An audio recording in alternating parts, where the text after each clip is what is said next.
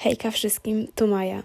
Ten odcinek będzie kontynuacją poprzednich, jednak będzie to odcinek ostatni, gdzie opowiadam moją historię. Więc yy, kontynuując, nadszedł wrzesień i szkoła. Wraz z nią przyszedł ogromny stres. Nie dość, że miałam problem z nauką, przez to, że miałam niedożywiony mózg, to pomimo tego, że było 20 stopni na zewnątrz, to ciągle było mi zimno i byłam zmuszona do noszenia ciepłych bluz. Kiedy nadszedł pierwszy dzień szkoły, to bardzo się bałam, czy ktoś zauważy, że schudłam. Nie myliłam się. Ludzie się dziwnie na mnie patrzyli i bali się podejść. Najbardziej nie podobało mi się to, że szeptali coś między sobą, patrząc się na mnie, zamiast po prostu do mnie podejść i zapytać, co się stało. Bardzo mnie to bolało. Z każdym kolejnym dniem jednak wszystko wróciło do normy. Najgorsze jest to, że czułam się normalnie wśród innych zupełnie jakbym ważyła tyle samo co przed chorobą. Tak jednak nie powinno być. Byłam chudsza o 13 kg od swojej starej wagi. To był poważny problem, jednak ja go nadal wypierałam z głowy. Tak naprawdę miałam mętlik, szczerze mówiąc.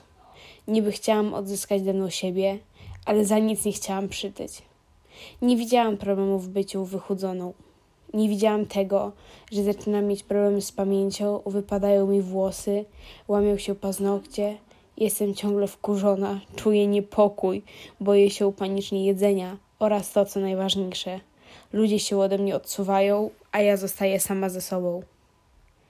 Pomimo tego, że jadłam trochę więcej, to spalałam to wszystko jeżdżeniem na rowerze do szkoły i bieganiem po krojemu pod pretekstem pójścia na spacer.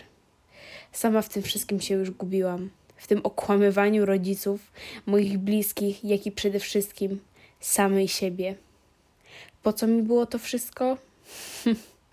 Totalnie nie wiem. Czy byłam szczęśliwa, ważąc najmniej? Zdecydowanie nie. Mogę nawet pokusić się o zdanie, że był to najgorszy okres w moim życiu. Nie potrafiłam nawiązywać kontaktów z innymi ludźmi, ponieważ miałam wrażenie, że mnie nie lubią i litują się rozmawiając ze mną. To uczucie nie należało do najprzyjemniejszych, jednak tak działa niedożywiony mózg.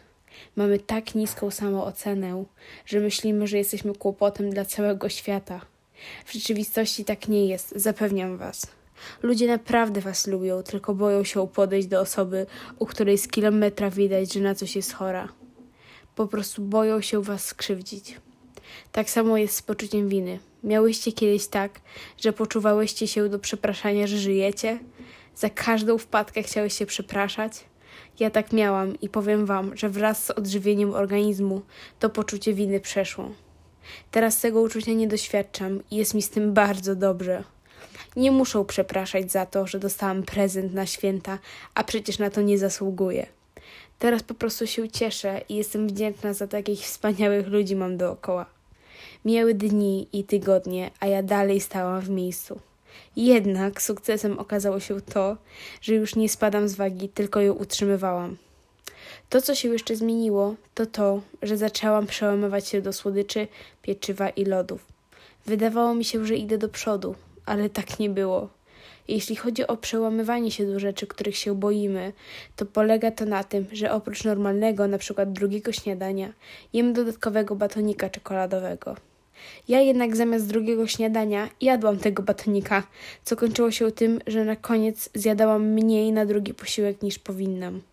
To wszystko mijało się z celem, ponieważ on był taki, żeby przede wszystkim jeść więcej, a nie zastępować normalny posiłek małą przekąską. To jest po prostu okłamywanie samej siebie. Potem pokazywałam wszystkim, jaka to jestem dzielna, że niby jem więcej.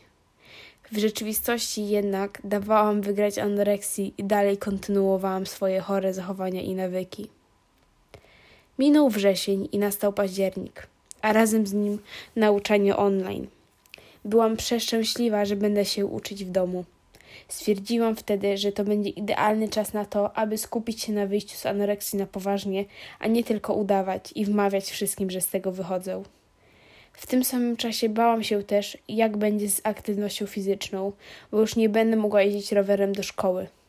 Jednak w zamian za to miałam komfort w domu, więcej czasu dla siebie i mniejszy stres. Dzięki temu, że mogłam wszystkie posiłki jeść na spokojnie, a nie pomiędzy dziesięciominutowymi przerwami, to dużo łatwiej mi psychicznie było jeść.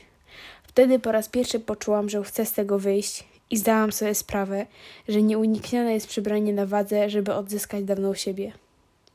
Zaczęłam więc konsekwentnie jeść 2,5 tysiąca kalorii. Nieważne ile kalorii spaliłam. Rodzice mnie wtedy bardzo pilnowali. Musiałam im pokazywać, co jem, a jak wybiła godzina posiłku, to natychmiast przypominali mi, że już czas coś zjeść. Codziennie miałam tak, że chciałam zawrócić i zjeść chociaż raz 1500 kalorii, a nawet może 1000. Tak bardzo mnie to kusiło, że często płakałam ze strachu przed jedzeniem więcej. Ten strach przed przyjęciem był tak silny, że momentami rozkładałam ręce i po prostu płakałam z bezsilności. Czułam się czasami strasznie grubo. Oczywiście wynikało to z tego, że miałam zaburzony obraz siebie. W jednym momencie, jak oglądałam się w lustrze, to widziałam wychudzoną osobę, a godzinę później widziałam siebie 10 kg grubszą. To było psychicznie wykańczające. Ten okres był nie tylko trudny dla mnie.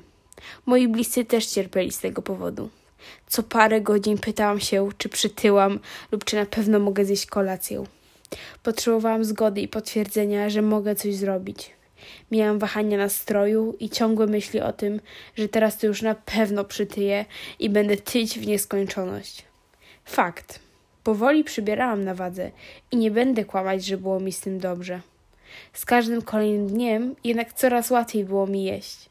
Ustaliłam sobie godziny posiłków i jadłam ciągle podobne rzeczy. To pozwoliło mi na stabilizację i rutynę. W tym czasie chodziłam do psychologa co tydzień, wyrzucając z siebie wszystkie obawy i myśli, które ciągle kąbiły się w mojej głowie. Terapia pozwoliła mi na poukładanie sobie w głowie oraz coraz bardziej uświadamiała mi, że przybieranie na wadze jest rzeczą pozytywną, ponieważ zaczęłam dostrzegać więcej plusów niż minusów zmiany wagi. Pomimo tego, że wszystko zmierzało w dobrym kierunku, to miałam dużo problemów, które były skutkami choroby. Jednym z nich, którego doświadczam do dziś, to kłopoty ze snem. Mianowicie budzę się kilka razy w nocy, co jest bardzo, ale to bardzo uciążliwe. Drugim problemem jest częste oddawanie moczu. Potrafiłam chodzić do toalety cztery razy w ciągu godziny, bo mój pęcherz nie dawał rady. Kolejnym problemem było pocenie się w nocy. Potrafiłam obudzić się z całą mokrą koszulką. Było mi czasami tak gorąco, że musiałam otworzyć okna na oścież. Wszystkie te problemy wynikają z zupełnego rozregulowania organizmu. Zaczęło się od fatalnego wyniku EKG, potem były kiepskie wyniki enzymów wątrobowych, rozregulowało się działanie nerek, metabolizm, o hormonach to już nawet nie wspomnę, wzrósł mi nawet cholesterol. Byłam więc nie tylko zmęczona psychicznie, ale i bardzo chora fizycznie. Wszystko szło powoli do przodu, jednak ja miałam bardzo duży problem z ćwiczeniami podczas wychodzenia z anoreksji. Bardzo dużo biegałam pod pretekstem wyjścia na spacer. Wieczorami codziennie ćwiczyłam na macie brzuch, pupę i nogi. Pomimo tego, że niby postanowiłam, że muszę przytyć do tego, to tego dalej nie chciałam. Wzbraniałam się przed tym, jak mogłam.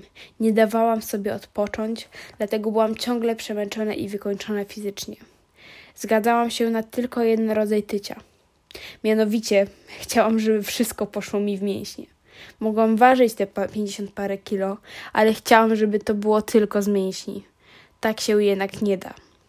Tkanka tłuszczowa jest nam bardzo potrzebna do życia, a wraz z przybieraniem na wadze nieuniknione jest to, że ona się pojawi. Z perspektywy czasu żałuję tego, w jaki sposób postępowałam. Mogłam przybierać na wadze, odpoczywając i regenerując swoje ciało. Skutkiem tego jest to, że wróciłam do swojej poprzedniej wagi i dalej mam problem z odpuszczeniem sobie ćwiczeń. Czuję się winna przez to i mam wyrzuty sumienia. Przez takie właśnie działania nie mam jeszcze okresu, bo moje ciało zużywa całą energię, jaką mu dostarczam na ćwiczenia. Może gdybym nie ćwiczyła w tamtym okresie, to już bym miała okres, a waga by się wreszcie ustabilizowała. Teraz jednak, jak to piszę, a dzisiaj jest 10 styczeń, to od dwóch dni zrezygnowałam z biegania i jeżdżenia na rowerze, czyli w skrócie ujmując, intensywniejszego uprawiania sportu. W zamian za to spaceruję. Podejmując tę decyzję, byłam świadoma tego, że będę czuła wielki dyskomfort z tym związany i nie będzie to dla mnie łatwe. Wiedziałam, że będę miała wyrzuty sumienia i myśli związane z tym, że przez nie ćwiczenie przytyję. Czemu postanowiłam zrezygnować z ćwiczeń? W trybie głodówkowym lub w momencie odbudowywania tkanki tłuszczowej Twoje ciało traktuje ćwiczenia jako atak. Będzie się bronić poprzez zatrzymywanie energii. Cykl menstruacyjny wymaga jej sporo. I wiecie, co się stało po tych dwóch dniach? Wreszcie odpoczęłam pierwszy raz od roku dłużej niż jeden dzień. Powiem nawet, że jest mi z tym bardzo dobrze, a wyrzutów sumienia nie mam w ogóle. Wręcz jestem szczęśliwa z tego powodu, bo mam więcej czasu na inne rzeczy. Między innymi na spotykanie się ze znajomymi, gotowanie, czytanie lub pisanie tego podcastu. Te dwie godziny w ciągu dnia naprawdę potrafią zdziałać cuda. Zdecydowanie była to najlepsza decyzja, jaką mogłam, jakiej mogłam dokonać.